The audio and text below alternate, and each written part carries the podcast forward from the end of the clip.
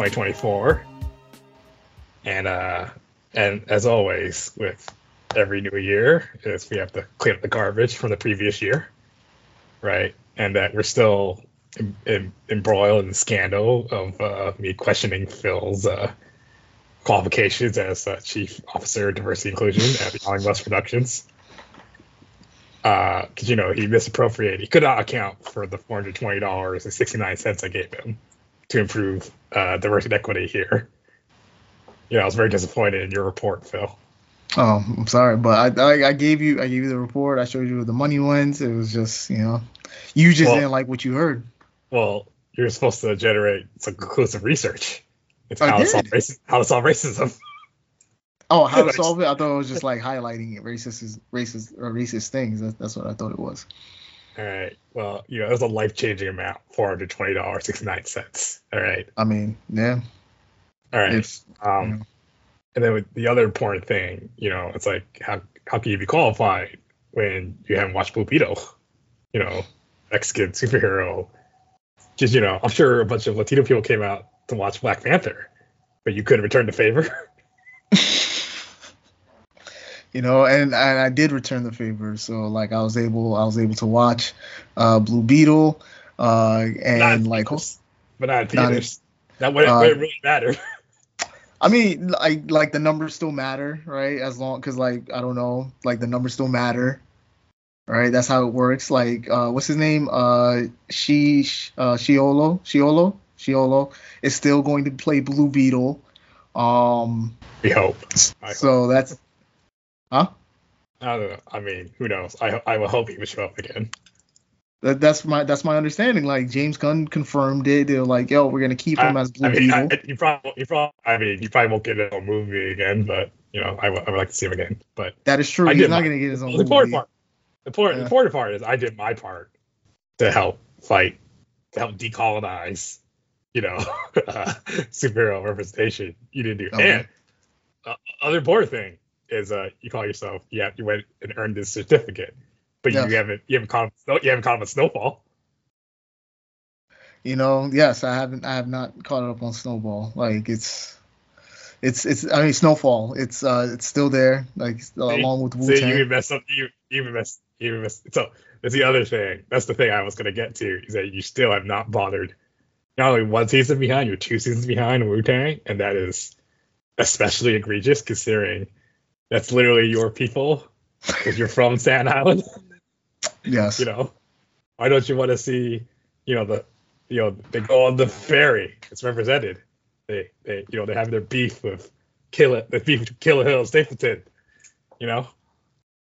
You know, Why- like I, why, why are you? it's Why, it's one thing to like you know sit there and watch it and watch it uh, uh dramatize, and it's another thing to live it. I lived it. Okay, I lived I mean, it. I know, I know, I know. There's this complexity, Phil, that you got out, you got out of the hood, and as you put it, and therefore, as many as I understand it from uh, many, many uh, people on Twitter uh, who who claim to speak for all black people, that once you get out of the hood, you know, it's their fault. It's their fault. They they they're still everyone else is still in it, you know. So but just because you got out, right? Don't you don't you feel like you owe a debt to the RZA and and everyone else who have moved to New Jersey? Glad- That's that's funny you say that. I feel like I do not owe a debt to these people who moved out to New Jersey, uh, which I always think is hilarious because like Jersey is like where you go like when you make it out, but then it's like you still want to come back and show love to show love quote unquote to the hood. So it's like, yo, I'm from Harlem. It's like, where you live right now, man? I live over in, um, you know, Orange, Jersey, New Jersey, and then like it's like what? Like, yo, leave, go home. You have a family. Get out of here. Why are you on the street? What are you doing? Stupid. You know, so it's like stuff like that. I mean, you know, more importantly, this is I would argue is an uh what I can tell from my extensive knowledge of live of New York '90s life. Mhm. This is this is someone who grew up on the West Coast. This is not, grew up and lived on the West Coast his entire life. This is an Uh-huh. accurate representation of what it's like to grow up black in '90s New York. And Okay. yet you won't you won't you won't support it because you won't watch. You still won't make time to watch two seasons of Wu Tang, right? Instead, what are you what are you watching instead? Nothing. You're watching 90 Day Fiance. Uh, no, I haven't watched that show in like years. I feel like at this point. Um, but like, no, you know what it is. Like, as someone who's uh East Coast born and born and raised, right? Like you know, proud proud to be a coastal elite, as the middle of the country likes to call us, right? I know nothing of the West Coast other than what I've seen in TVs and movies, and maybe like a three day trip um, to LA and Anaheim. So I know all there is to LA. And in order to help with that fact, I had to study uh, a lot of John Singleton films. So from my understanding, LA is still the same way Boyz n the Hood is um, 30 years later. Uh, pretty much, it's just move. It's just move. It's not really Compton because I think Compton's kind kind of gentrified. Oh, it's just not... other. It's just moved to different parts of LA. Oh.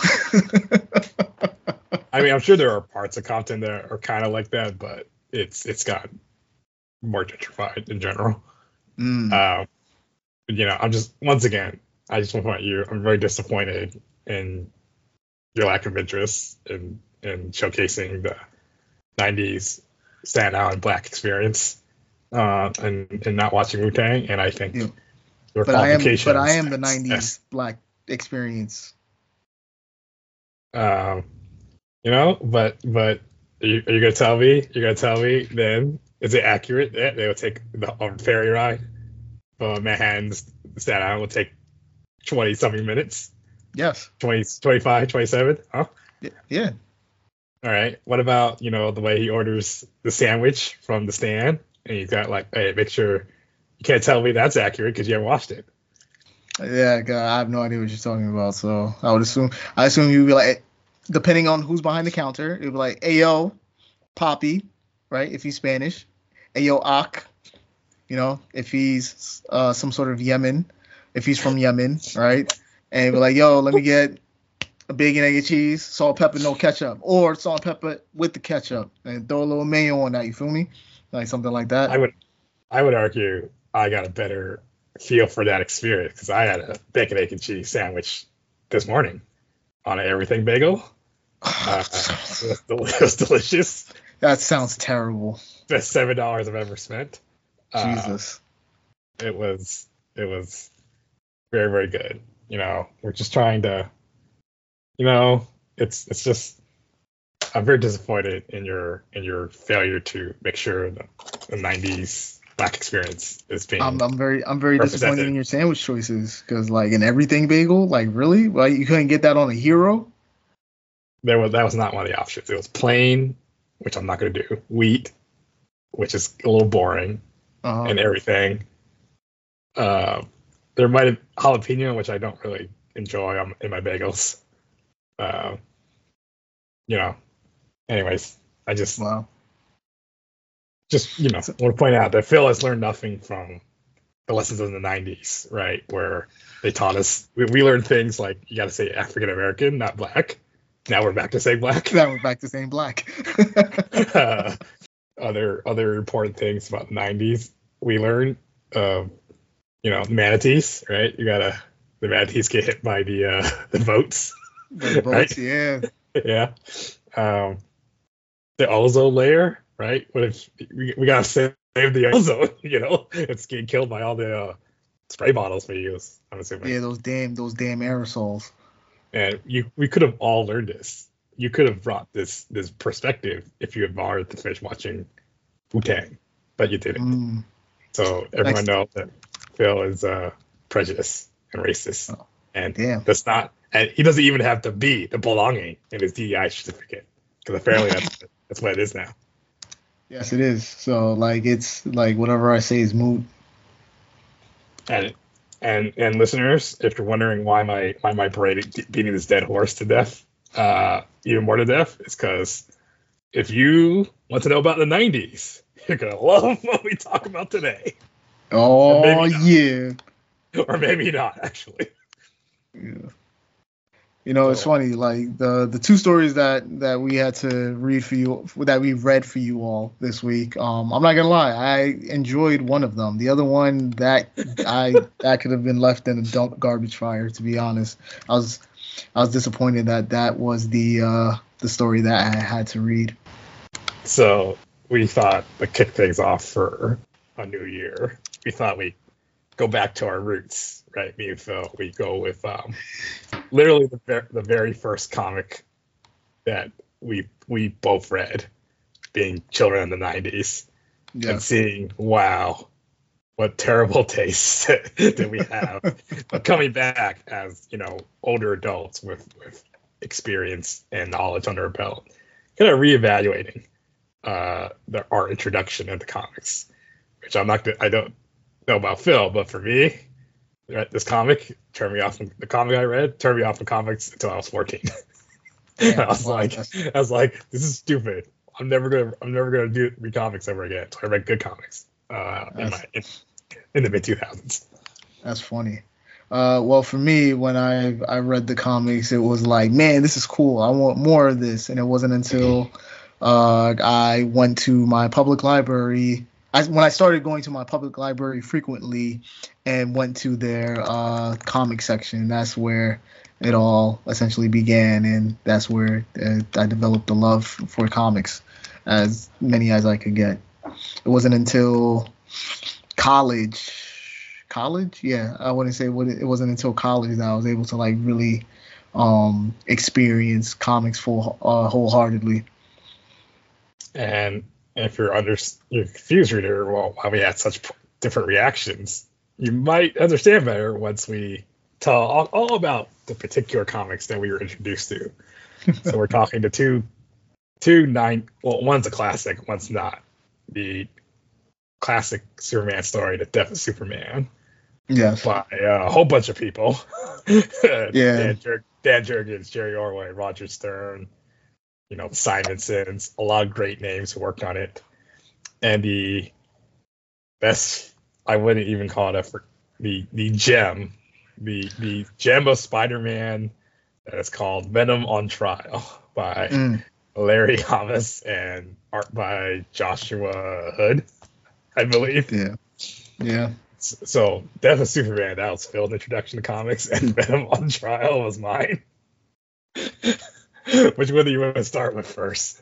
Uh, let's start with uh, Larry Hama's uh, Venom on Trial because it's a much shorter, a much shorter yeah. work. Uh, it's only three issues, and it was three issues too long.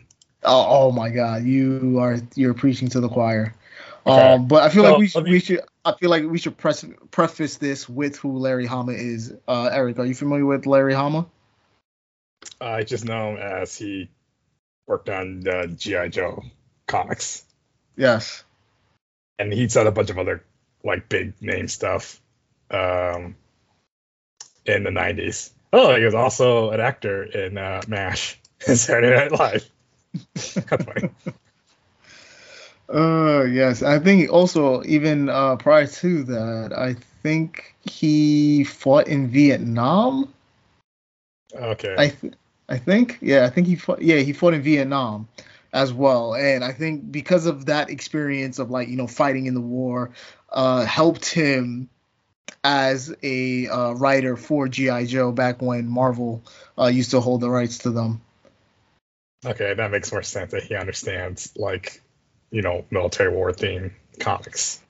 But uh, let's get started with my origin story. So this is flashback to I forgot I don't know what year it was, but it's like seven or eight year old Eric Wong. I I met with my family. I'm not sure why, but it's like um, I see this comic book store on the corner of San Boulevard and I forget the cross street, but it, it was on the corner right right next to what would later be the high school I would go to. Mm-hmm. Uh, I went to high school, and the comic book store went out of business long years later. I think it's as far as I know, I think there's like a boba shop there now. No, oh, I walk in there. I walk in there, and you know, I'm like a kid. I've watched the Spider-Man animated series. I'm a huge fan of Spider-Man and superheroes from all these cartoons I've watched. And it's like, oh man, I can finally get to read the actual book this is from, and being, you know, I love the Spider-Man cartoons. Like, look, it's Spider-Man Venom on the cover. Can I get this? And I get uh, issue two of Venom on Trial. uh, the three-part story where it's uh, the premise, the basic premise is Venom gets put on trial uh, for murder. I think it's a little iffy with the actual criminal charges. Daredevil is assigned to be his public defender. Yeah, and uh, the witnesses for the witness for the prosecution is Carnage. Witness for defense is Spider-Man. Oh my gosh. and number two is that like great is that image, that yellow image of like Venom is like the justice lady, and she's got the the scales with Spider-Man in one and Daredevil in the other. Mm. And I was so excited as a as a 78 year old kid to read this. It's like, yeah, this is cool. It's gonna be awesome. After it, it's like, I don't want to read a comic ever again. And I didn't until I was like in my teens, and I read like trades of uh, Bendis' Daredevil and like Tim Tim Sale Jeff Batman. Mm-hmm. So let's uh let's tackle this this three issue classic, uh, which I would assume only the most hardcore Venom fans and Carnage fans will even know what this is. Yeah, so probably. So it's, it's kind of a trip for me because I only read that second issue. you know, as a kid, I never I didn't even know there was an issue one, and I and I had never bothered to track down issue three. It was oh. uh, it's about it was about as good as I remember it being. So um, so we gave you the premise. There's not really much to sort out in terms of the story. It's uh, I don't know, like like I guess a great sorry. I I I came away after reading this. It's like I made this joke last time but I think it's actually held true. It feels like the episode of The Simpsons where just all for time while Bart gets something, Troy McClure just calls surprise witness after surprise witness after surprise witness. Yes. this feels like this pretty much feels that like this is this is the people involved in this have no idea how how how trials work or how law works. It's just like, hey, here's an idea. Let's just put Venom on trial and they have a big superhero fight. That's it. Yeah, because like they didn't even get through to like the fence uh poking hole. I mean, well they did, but like it was it was just a lot. And as someone who who enjoyed the lawyer scenes in Law and Order, I was very disappointed. I'm not gonna lie. Yeah, it's basically like the worst parts of Law and Order and the worst parts of the Spider-Man put together. oh gosh. Oh, yeah. So all right, so yes, because I mean, like we first uh, open off with this book, right, with Venom going back to his uh, lair, right, in the sewers. Um, so clearly we're we're starting off media res. All right, um, no idea why. He, like the way he's talking about going back to the sewers sounds like he's been um he's been away from it for for a while, and he wanted to go back uh, to make sure everything was like you know copacetic because this feels like uh, during that lethal protector era of Venom, yeah, this, where like he's definitely peak peak nineties. Uh, not yeah. a good way. Not a good way. Yeah. Uh, so That's then just, after and that, we, and what is it? He opens up. He's getting blasted with sound. Mm. Like like he goes in his room. I guess it's his room, and there's a bunch of like speakers and and lights that weren't there, and they're just playing like loud rock or loud metal. Um, I will say the music design is kind of cool. You know, it's a little change with these concentric circles and using notes.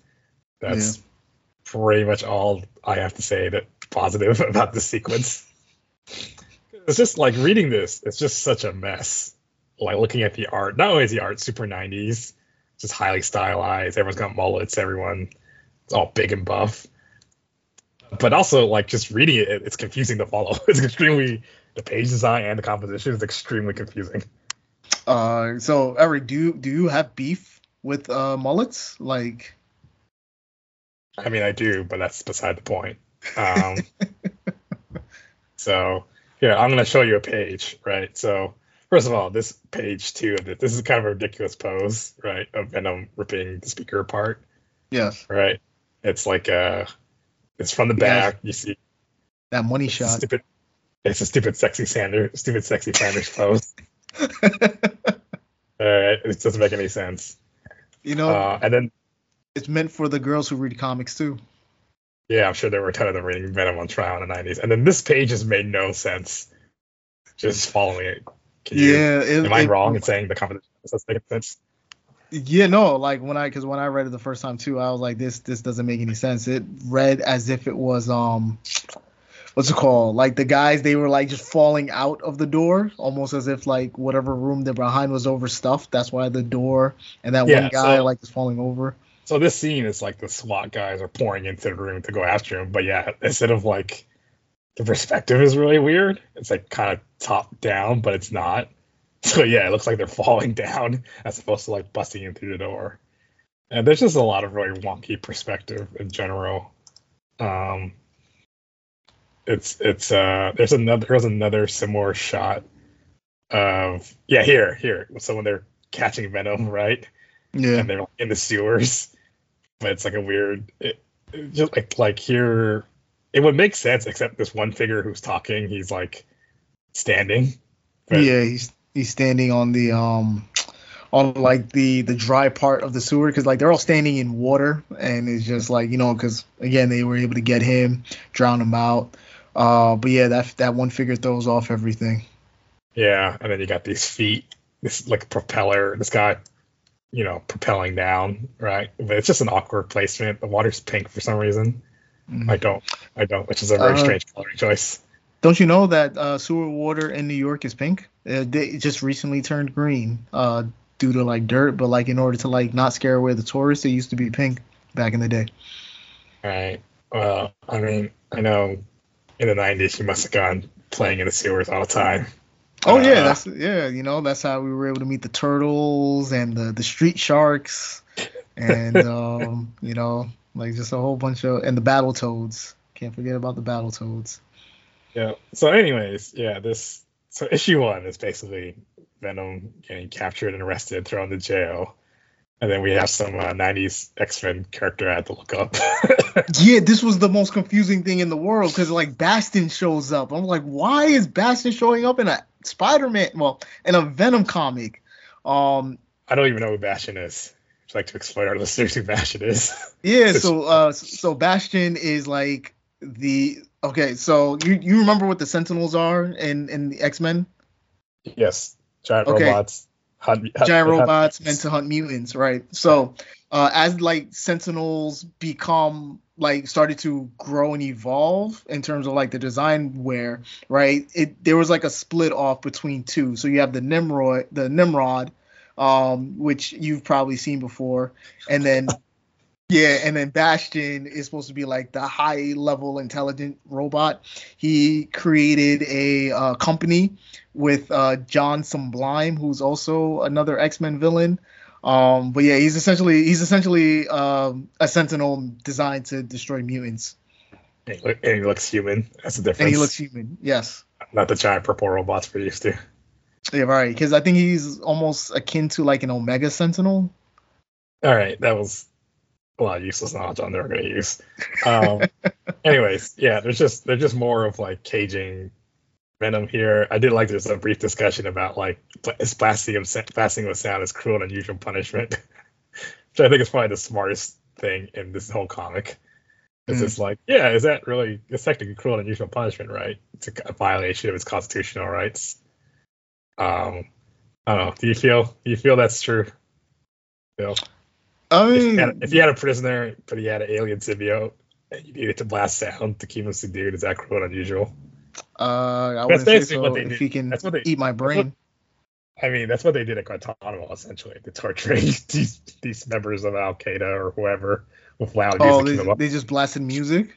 Yeah, to keep the sleep deprived, and that's that is genuinely inhumane treatment. But you know, it's okay because at Guantanamo they have no rights. So mm. are you saying it's okay?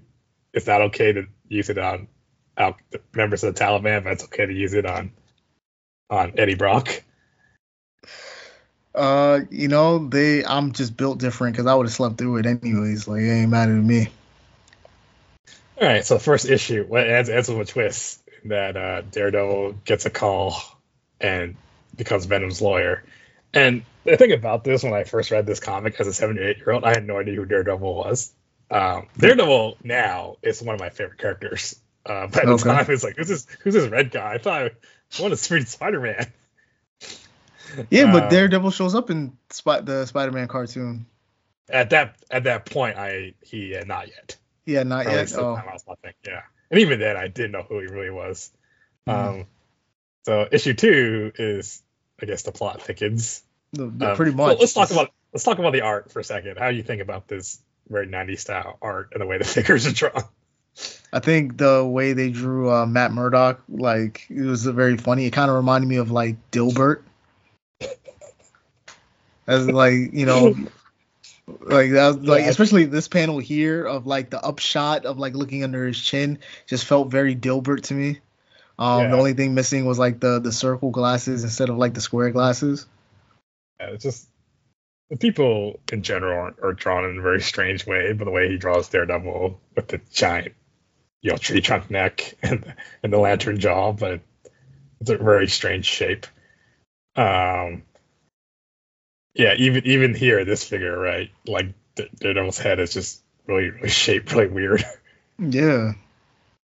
It was uh, very odd. And then like the the woman like uh in her skirt, she got she got a little fupa going on. It looks like the painted like the painted on pantsuit. yeah. Like and then uh, here we go. This is my introduction to Daredevil. it's just like him in costume. and uh, I remember as an eight year old kid is that like he's a lawyer and he's blind, but he's also a superhero. And here, here's this is a very awkward sequence for. So what does he? What's what's the great? Yes, a Spider-Man, right? So what does he do? He he walks into traffic as Matt Murdock, and Spider-Man saves him. It's like ah, gotcha. You, you got served. Yeah. I'm not gonna lie, like this this sequence made me laugh a little bit, like it's just like the ridiculousness in order to like, you know, give Spider Man a subpoena. It's very Pineapple Express. Yeah. 30 years before Pineapple Express. Um, and then we go through this, you know, they go to trial in the courthouse, and and who who is who's also the thing is like the prosecution. Who do they choose as their reliable their their reliable witness is Carnage of all people. Right, like of all people.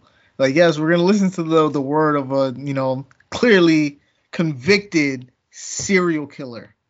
Who's who's not only psychotic, but he's also under the influence of an alien symbiote. Exactly. Yeah, and you know, he was never a very interesting or deep character. And nothing's really changed in this one. Um I don't know. The people are also drawn really weird. like there's there's Eddie Brock with his long hair, and that's the judge. Who I don't know. You want to say you have anything about this judge?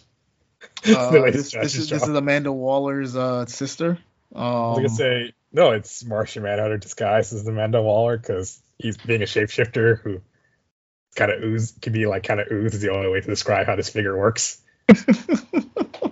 Because yeah, she has looks yeah, because like, she has no neck. Yeah, it's just doesn't make any sense. Um, Can't see da- danger behind her. Yep, and then there's Carnage talking, and he's got these heavy shadow eyes, but I would argue the shadowing is too strong because it looks like he has a mask. A domino mask. Uh, I mean, yeah, but also at the same time, like because it's Carnage, it works because it like shows like the true madness that is, you know, Cletus. Mm, not sure, sure. I guess I think you're giving a little too much credit, but uh, yeah.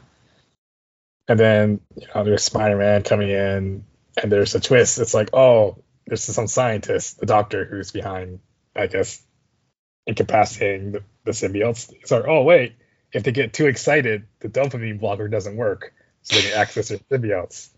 Which I, it's just like, of all the things, you know, there's, I don't want to poke too hard at the writing, but that's uh not the most, you know, it's definitely kind of phoning in an excuse to yeah. to have to have like the symbiotes come out, a big action scene.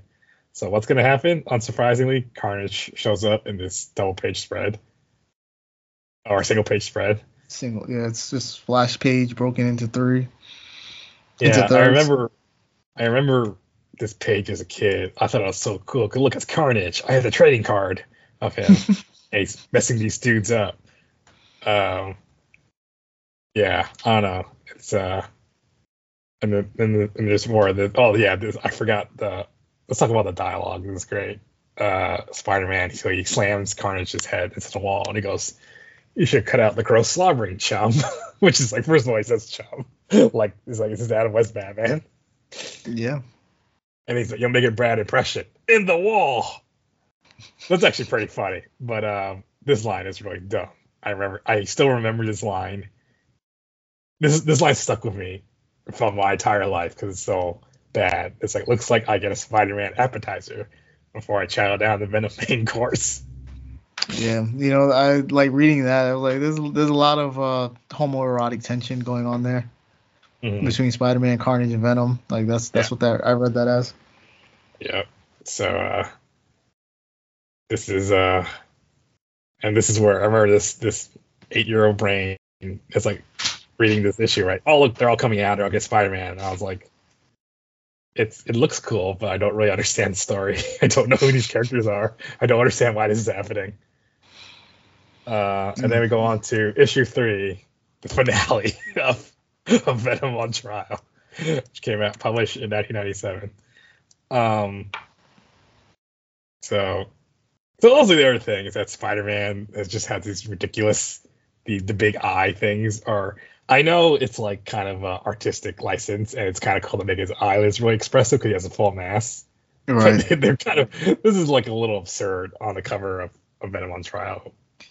I mean, but what's it called? Wasn't it? Isn't like the eyes like being that big like because of um Todd McFarlane? Because wasn't he the one who made like Spider Man's eyes like super big?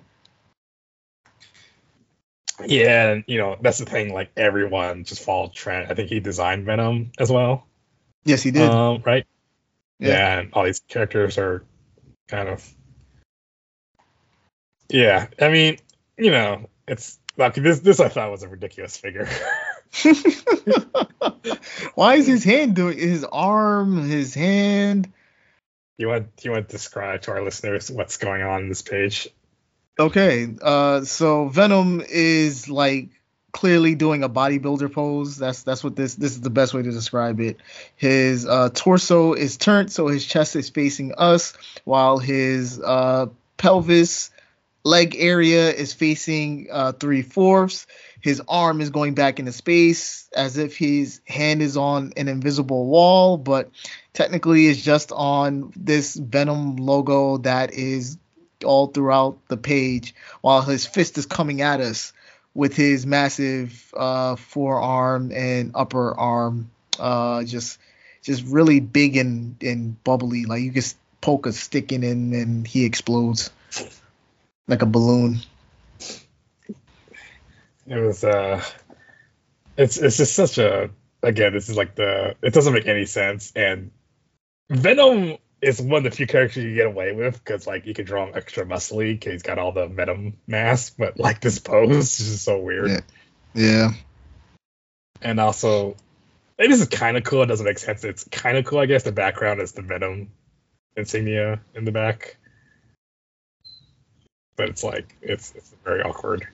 You know, it is like I think a lot of times we tend to sit there and blame like how could the artist like draw this and blah blah blah. But like we need to stop pointing fingers at artists.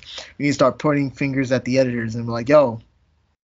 Well, these are these are the editors, Tom Brevoort and editor in chief Bob Harras So. Oh uh, yeah, so you got to point fingers at uh, Tom Brevoort, who's been at Marvel since like Stan Lee uh, was running Timely apparently. Uh, mm-hmm. So yeah, we gotta we gotta we gotta blame him.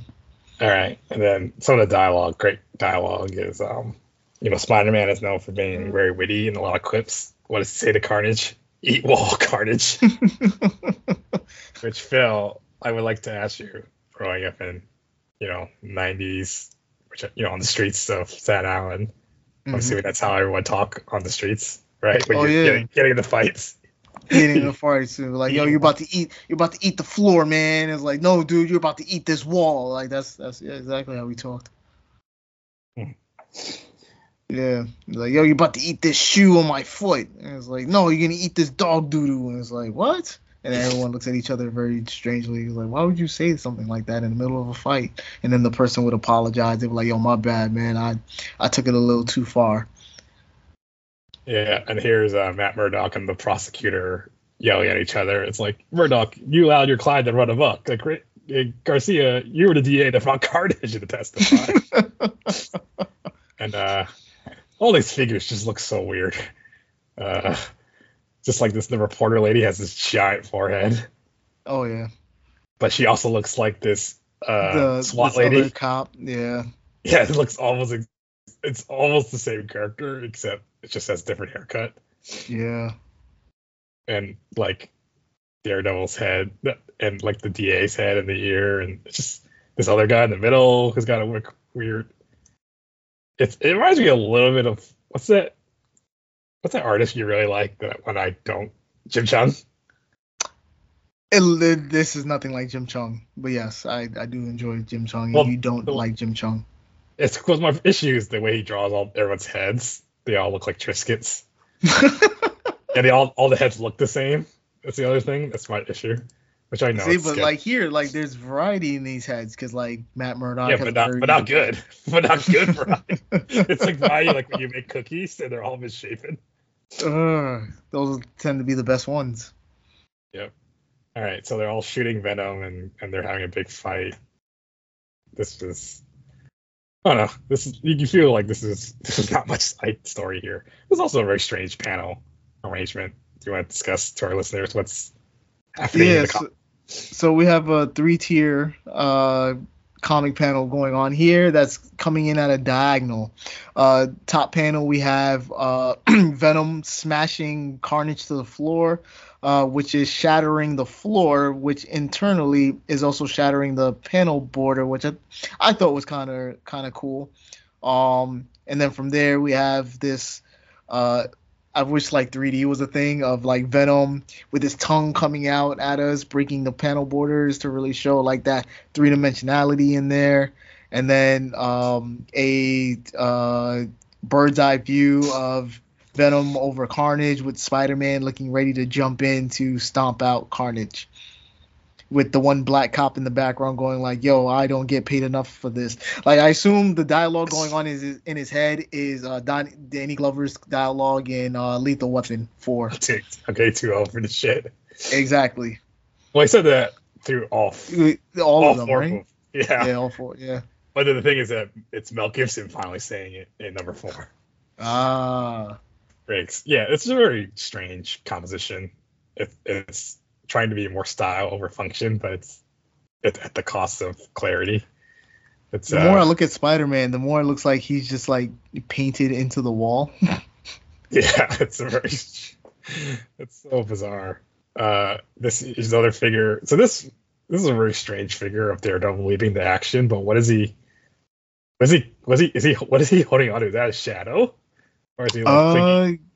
I think yeah. That, so ha, I'm glad you pointed that out. So this is a tangent that's happening here.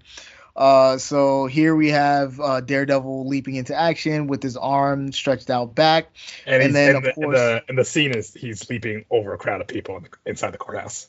Right, and his shadow's up against the wall um, behind him, but because of where his hand the hand of his shadow and that his actual hand meets, it's a bit awkward because the shadow of his hand is much wider rather than giving like a gradiated field, so it feels a bit awkward.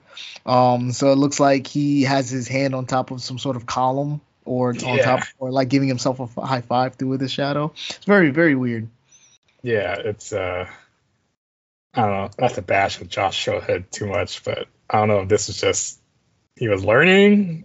He was still new when he was drawing in the 90s or he was on a deadline or you know it's just it's just like yeah this is pretty basic stuff. Like very basic like issues. Um this is what i thought was ridiculous right? We're gonna get everyone in right? They're fighting the spider-man carnage and venom and, and you think Daredevil's gonna he's the, is he gonna come in and fight too? No he just sternly lectures venom Uh, yes, you know, this is like before being a boxer, before being a crime fighter, he is a lawyer first. That's that's how these work. Yep. Um, and yeah, there's just more fighting ensues. You know, it's kind of, kind of, kind of whatever at this point. Reading, rereading this, I was tuning out. Just like yeah. offer figures. Solution is let's just jam this needle into Carnage to turn the symbiote off. You know, it's just like that's the oh, and this is what I thought. How, how does how do they solve this whole trial? Right? Is it like because it's like a fairly interesting question, right? Can Venom really be tri- can Eddie Brock be held guilty for what is essentially the crimes of the symbiote? Right? Mm. But at the same time, it's like they're two entities, but at the same time, it's like they're melded into one. We right. So it's like who who is he really culpable? This could have been like uh, this is a law and order thing, like raise the issue, right? Uh, and you had the defense, the prosecutor go back and forth, the ethics of it. And how does this trial end? Oh, this guy named Smith. This is like, okay, U.S. government is taking over. We're taking him into our custody. Uh, all charges suspended, on hold forever. Right. So like, like he was essentially granted amnesty. Basically, and he's recruited into working for the government into what will later be Agent Venom, but 20 years down the line. 30 years down the line. And that's uh you know, it's just basically one giant one it's like this this three issues of story for what is really one issue worth of story. Yeah, this could have been is, this really could have yeah. been one issue. Yeah. Yeah, so oh, Phil, how did you how did you feel reading this this this this nice forgotten gem of uh, the nineties? I was like, man, Young, they they just they just printed anything back then. That's what it felt like. Mm-hmm. And yeah, can you are you surprised to hear that I stopped reading comics for like seven years? After you know, that? like after looking at that, I I can honestly believe it. Like that that was very boring. As a my eight year old, if I were to read this as a, if I would have read that as an eight year old, I would have been like, yeah, this this is dumb. This doesn't make any sense. But also at the same time, I would also have an understanding like maybe this is a one off. Maybe there's some good comics out there and try to find those as well. So. Yeah, and I think I now the memory's starting to. I did try to be read. I did try to like read some other like floppies, but they were always in the middle of a story arc. Like one was uh Ben Reilly, uh, Ben Reilly Spider Man. He's being hunted down by Sentinel. Which didn't oh, make any sense to me. Yeah, again, it's like another one. It's like Spider Man and Man Thing teaming up, and I didn't understand who Man Thing.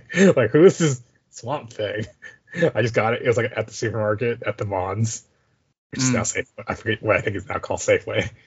Oh. Uh, but it's like uh, it's like the cover. It's like oh, here's Man Thing holding Spider Man and then there's also I don't know if it was in that issue or another issue, and I was way too young to understand this, but it's like, oh, it's like Mary Jane and Peter Parker about to get intimate, and then Aunt May walks in, and you see it's like, oh, it's very awkward to see Mary Jane with no pants.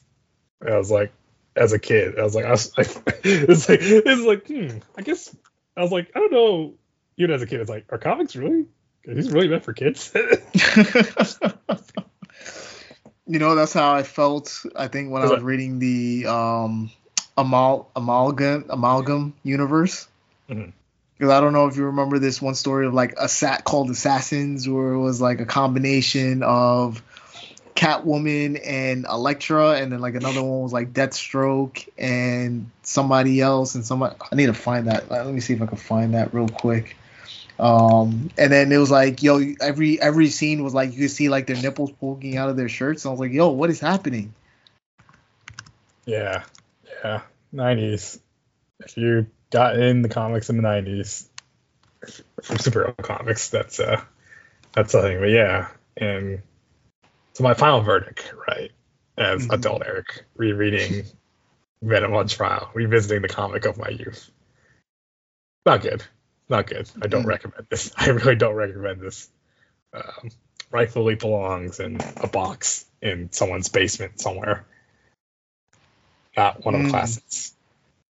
Mm. So that was that was Venom on trial. That was Spider Man. So Phil, would you like to tell us the story of how you got Death of Superman? Yes, no problem. So uh, back back in back in the day, at this mall there used to be the Warner Brothers store. Um, and I remember there was like a big huge thing, um, a big huge event for like the death of Superman when uh, when it was coming out. and um, it was for the trade paperback. And my sister, she was able to go and get the book, and it came in this um, blue mylar like sealed bag um, with the with the S shield on the on the on the front of it, and there was like nothing to pull up to take it out. So it was supposed to be like a collector's item, and she had it for so long. And I mean, I never gave it any thought about it until I got like eight, nine, around that age when I really started getting into comics. And I was going through the bookshelf and I found this thing, and I'm like, man, this is a Superman comic in this. I love Superman, you know, as someone who would watch the Adventures of Superman um, after school. I'm like, man, I really want to read this book, but I don't want to open the book. I don't want to open the bag. So I leave it alone. And then an hour later, I would come back and tear the book out of the bag, ruining whatever value this comic had in order to read this book that was inside. So yeah, that was that was the origin of me reading the Death of Superman. All right. So for listeners who don't know, this kind of depending on who you talk to, uh, famous or infamous piece of Superman history. It's the big '90s event comics where Superman was killed off by uh, fighting a giant alien named Doomsday.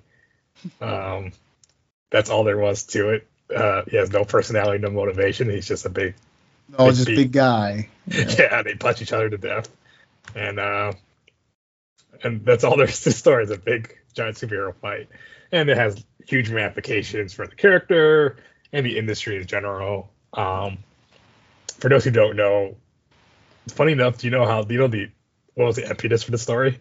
You know why how they came out with that? I have no idea.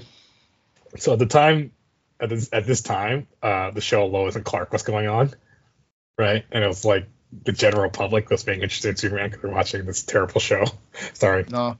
sorry, Dean Cain, uh, Teri Hatcher. Um, and the thing about it is that uh, the comics they were like because you know obviously they were, they had no connection between each other. The Lois and Clark people don't care about what the DC Comics people are doing. Right. And they were like, they needed to drive up sales. They were going to finally marry Clark and Lois off, but Lois and Clark beat them to it. And like I think some editor or someone they're like, all right, well, what can we do next? We need to boost sales, but they scooped us. And someone someone joked like, hey, why don't we kill Superman off instead? That'd be great. And then people took that suggestion seriously. It's like let's kill them all. oh gosh. So you can wow. you can blame everyone, Lois Clark for for death of Superman. So what was young Philip's first reaction to, to Death of Superman? What was your initial reaction, and how did you feel rereading Death of Superman now?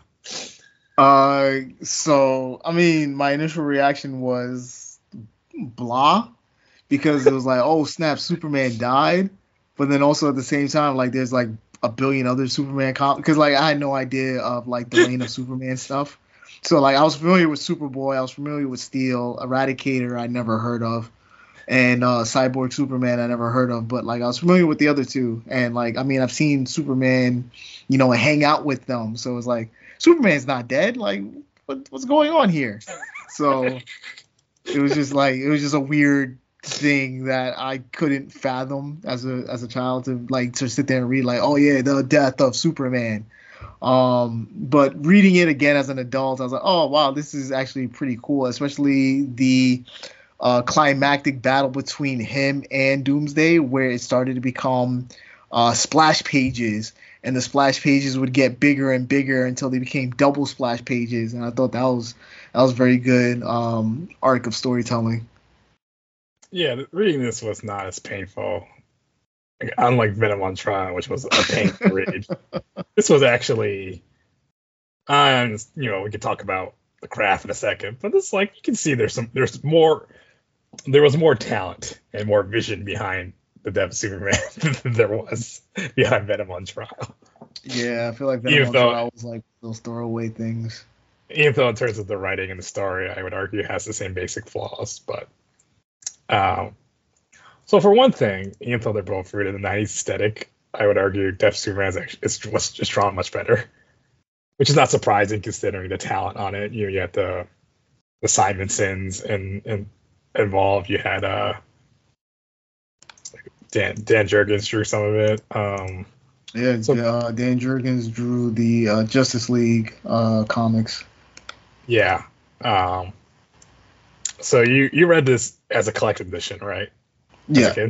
Okay. Yes. I would imagine it would have been a pain reading this as single issue back in the day. I didn't even know single issues were an actual thing. Mm. And uh, I've never actually read Death of Superman, even though I've watched a bunch of. I know what it is. I watched, you know, various animated adaptations of it. Um, and it was re- reading the actual comic. I was a little surprised at uh, mm. how good it was on a fun, like it fundamentally work on the, on art level and a page design level compared to Death and Venom. They're like the figures actually they're stylized and they look like people. Yeah. And uh, because it's the Simonsons, you know, there's some of Jack Kirby influence. I was surprised. I think it's I think it's only one. I think only uh, Louise was on it. and She's the only one who wrote it. Like I don't think Walt okay. drew anything. But the thing about Venom on Trial, it's clearly trying to be Tom McFarlane and not doing a good job, right? yes. This yes. is like clearly trying to be like Jack Kirby and doing a decent job. I mean, um, so, so I kind of keep so one thing which I oh, I wouldn't even say Jack Kirby. I say more like John Byrne. Yeah, that's actually much better. Yeah, because this was kind of his era of Superman. Um, and here's the so here's the thing. I remember you said you were very confused reading as a child because I was something I was really caught off by. Just, Doomsday tears through the entire Justice League and all these characters just show up. Yeah. I, I, would assume as a kid you had no idea who any of these characters are. These aren't had, these aren't these aren't big yeah. names. These are, this is not Wonder Woman and, and Batman. I'm a Martian Manhunter. These are like Blue Beetle, Booster Gold. Yeah, I was like, who are these people? Blue Beetle, Booster Gold, Fire, Ice, Guy Gardner. I never heard of Guy Gardner, but like he had powers that, of Green Lantern. There are characters even now I don't know who they are. Like who is this Blood Bloodwynd? Who the hell is that? Bloodwynd. Yeah, you know it's funny. Like reading Bloodwynd, I was like, you know what? DC needs to bring him back. So who is this character? I don't know who this is. I don't, I don't like. He's a guy. So his family apparently, because I had to look up the background for this guy, because I was like, who is this man?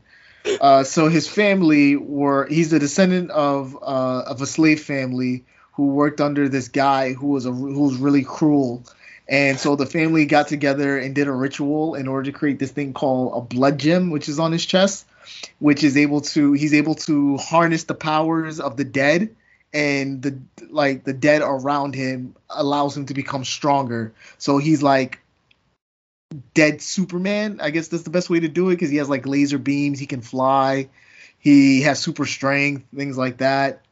So it's like Black Dead Superman. It's a necrom, it's like a, basically a slave who used necromancy to be Superman. But it's a very 90s spelling because it's Blood Wind, Y N D. Yeah, with a Y. Yeah. yeah, I.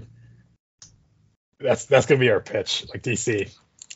When we we get big in comics and doing our other books, and it's like, all right, what do you want to do with DC? It's like Bloodwynd, Return Bloodwynd. The, the oh, let's bring what Bloodwynd back. Yeah, this character, I remember, I was like, all, at the same time, I'm also not surprised this character has never showed up again. Yeah, like he's like after '97, like I've never heard of him after uh, like ever again. I'm pretty sure no one else ever wants to use him. Um, so yeah, it's this this whole however many pages, it's just basically a giant superhero fight. I would argue there's even less story than there is in Venom on Trial, because there is kind of a story, even though like you know it's a pointless one. No one, there's no character arc, no one changes. But this is really just a giant superhero fight. It's yeah. very much kind of the I mean, arguably all event comics in this genre are, but like it reminded me of reading Infinity Gauntlet, just six issues of like let's just we're gonna fight Thanos for three issues of story, stretch into six issues because most of it's just fighting. Mm. See, like I I've never read Infinity Gauntlet. Like I've yeah. like seen it, but I've never read it. Yeah, you're better off you don't, you don't, you don't need to, you know, like people talk about like you hear the fanboys talk about like the changes from the movies and the comics. It's like you know, from a storytelling perspective, the Infinity War movies are actually better than the comic because it's just fighting for 200 pages. Oh man. Anyways, but it's also like it's not even really fighting either, right? Because it's all it is. They all can't beat Doomsday, right? They all do, they all try to stop Doomsday, nothing works, and Doomsday just plows through them. Mm. You know, it's uh, I don't know. It's like, uh, how do you feel rereading it in terms of, you know, your knowledge of writing and storytelling? how, do you feel about this this, this, this comic? You know, it's it's funny you ask that because I always felt like when it came to like fight scenes in American comics, they don't do it very well compared to like Bond Des and Japanese manga. But like rereading this, I was like, okay, like you know, it proved it proved me wrong, right? Seeing Booster Gold go up against Doomsday and like seeing him get his put his um get pushed in, um seeing seeing Doomsday like spank like literally spank Blue Beetle to the point where, oh my God, is Blue Beetle dead? Is Blue Beetle dead? Like I was like, okay, this is actually good. And then um, this this cover here, I'm gonna share this. Uh, he's, he's kind of a this is kind of a silly choice for cover, I would argue. Um, see this? Damn it. Uh, there we go. Oh yeah, Superman going headfirst into Doomsday. Yeah, that's stupid. uh, yeah, that was uh, it's um, yeah. In terms of the art, like this is kind of good '90s, right? There's a lot of exaggeration. There's a lot of motion, but yeah, um, it's very expressionistic. But it, like it does convey, right? The I think you see the Jack Kirby influences. I know you said John Byrne, but like yeah, there's a lot of good line, good motion lines and dynamicism, right? Oh yeah, oh yeah and but the storytelling is very clear, unlike Venom on Trial. Yeah, I think uh, my least favorite but favorite part of the comic is like the the teenage kid, the clearly super '90s teenage kid who's like skateboarding home. Yeah, that kid right there. Yeah, that, that was a really really strange random subplot. I think it's just like this is this is so random because like um they're fighting right, and then they focus in for like a couple pages this like one regular family like the kid is an asshole teenager to his mom and then like doomsday yeah. no ice literally gets thrown into their house. And then ice throws them into the house and then like doomsday like shoves his arm into their car and is like throws the car at the house. And like this like this kid is just like being a being a dick to his mom. And it's like why man and then like I was like, nobody in their right mind would ever cheer this hard for Guy Gardner. Like I don't even think Guy Gardner cheers this hard for Guy Gardner. Like this, well, this is this is unbelievable. Especially because he wasn't Green Lantern Guy Gardner at this point. He was a Warrior Guy Gardner. Right, because what was he? He was using like a Sinestro ring or something. I don't know. I don't really care about that continuity, but it's also there was there's they, they attempt to make a story. It's that like Superman is like kind of it starts with him like rescuing someone and he got kidnapped by these like underground mutants and then they, they, never heard of him again until like halfway through the book doomsday runs into them like literally like he just tears through them as as he's your matter fighting which i thought was right. so funny it's just yeah like, i was like i had no idea who, who who are these underground people like i never heard of them before yeah. Oh, I, I did like this very 90s obscure thing. Like Jimmy Olsen is turtle, turtle up. Oh, turtle boy. yeah. Yeah, I think it's like they're trying to be like the Morlocks in the X Men, right? Mm. But like they're only in the story for like a few pages. There is. It's just. It's just. No, this is a great page. Like this that was a great page. Yeah. Yeah. That's like, a great this, page. It's orange, uh, kaboom with Doomsday Superman and Maxima. And it's all their figures are all black, but there's the uh, chest insignia. Um, See, you like Maxima. Who is Maxima? I kind of know who she is. She's like one of the new gods. I no, that's not correct. She's like a new She's god, like a, I think. Is she a damn? I thought she was a Damamite. Axamite. She's I don't know. It's not far. She's an alien. Um. So this is. So this is this here's a detriment, right? Because like Venom on trial, this is one thing that I dislike about that Superman it makes Venom on trial look like very restrained, right? Because there's basically there's only four characters, right? right. Venom, Carnage, Spider-Man, Daredevil. This is like right. everyone. They just threw everyone into the pot because you had the Justice League, you had Guardian, right? Yeah, yeah, Guardian, Guardian like, shows up. Guardian's like Genomorph helper, which I only know because of Young Justice. Yeah, same here. And Supergirl is here, but it's, it's I guess not it's not really Supergirl. Yeah, because like Doomsday punches her and she you see like a gooey alien. Yeah, she out. turns into like clay, and then Lex Luthor is not really Lex Luthor. He's British Lex Luthor with long luscious hair. Yeah, it's very much caught in like the current continuity. It's it's a lot of very strange things. Um, I don't know. It's it's it's uh it's very '90s in that respect in terms of like the continuity, and you need to know kind of need to know who all these characters are also like why why is like if you didn't know like who's this turtle guy? That's Jimmy Olsen right? But you know I reading through it, it's like eh, it's actually kind of visually cool. It holds up pretty well surprisingly. It does. It really does. And like I think especially that city, along with the the cityscapes and the explosions like just it kept it kept upping the ante more and more um as they were making their fight to to Metropolis which I thought was pretty cool. Yep. Yeah, I mean, for the st- shortcomings in the story, in terms of its visuals, it's actually is pretty good, right? This is a very uh, this the shot when they're trying to shoot the, it's freaking terrible Turpin and Maggie Sawyer and the Metropolis Police, which look like uh, GI Joe toys. That's see, I had no idea who these people were. Well, you see, it's Maggie, so I I, I deduced that was Maggie Sawyer, and it's just Turpin which we don't know because we know Turpin from the, the animated series, but they drew him look like Jack Kirby. Oh. Right, but he looks like this is straight up Dum Dum Dugan. you know, that's we like know. that's who I thought it was in the beginning. I was like, why? So aren't you a part of Shield? Like, go back. yeah, are you across the street at Marvel? yeah, you got a bowler, you got a bowler hat, you got a cigar, but they're yeah. shooting Doomsday. This is a very Kirby esque uh, right, you got the Kirby crackles coming from the beams.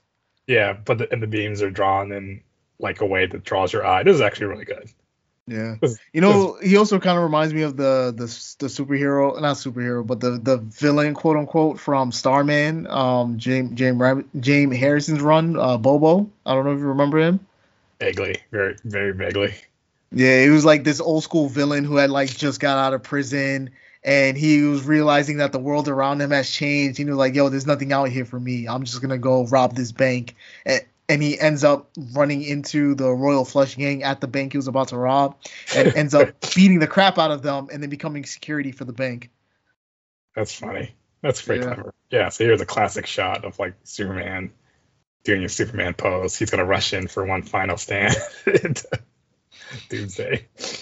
I like the the reckless charge that Superman has been doing because like I feel like all he does is like throw himself at Doomsday and then Doomsday will like pick him up and like wail on him, and then here this scene, I thought like he pulled out his spine on some like Mortal Kombat type thing. That's what it felt seemed like. Yeah. Although Doomsday is basically a character straight out of the Mortal Kombat aesthetic. Like you look at the character compared to like Superman, because this is like classic Superman. Yeah, oh yeah he's he's you know he's got he's got the trunks, he's got the yellow bright colors, uh, and Doomsday's got all this bone just in all these all these places, right? You know, I think of the funny part about this fight too, like as the fight continues on, like Superman's hair starts to become shaggier and shaggier, and then I think the last scene he ends up with a mullet. Yeah, yeah, and this is kind of the infamous shot of them punching each other. Right in front of Daily Planet. Yeah, and that's like the cape you know, very clearly, you know, made to look like a, a panel. It's for drama. And you know, everyone reacts to the, the famous shot of like dead, Lois Lane with her giant yeah. 90s hair. Uh, yeah, that's uh, uh, I was I was surprised how well it held up. You know.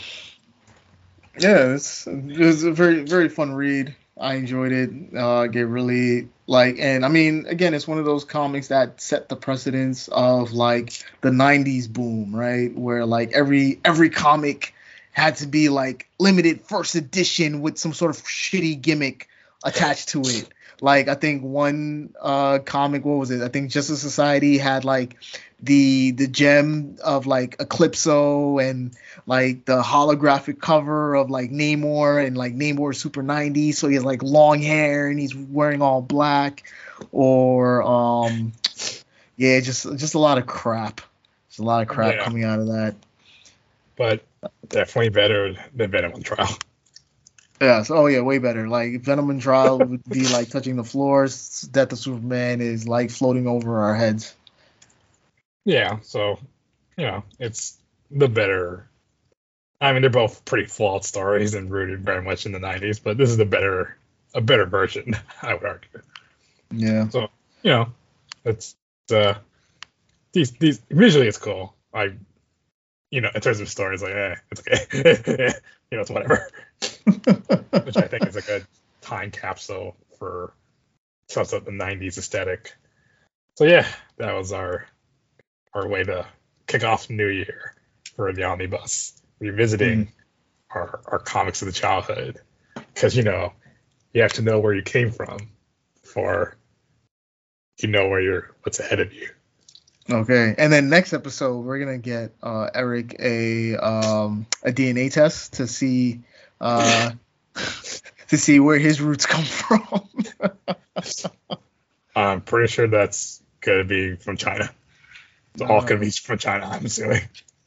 Yeah, but see, not just China though. Like you got to remember, right? I'm gonna put my Hotep hat on. Like we all start from Africa, so like where in Africa, so, right? So, you so that's from. the thing. So the whole theory, I get that that the crazy Hotep uh, Yakub thing is like white people or aberration of it's just this self-hating angry guy. Does he does he ever did he ever account for what about Latino people, Asian people, Native American people, you know, people who are not white and black?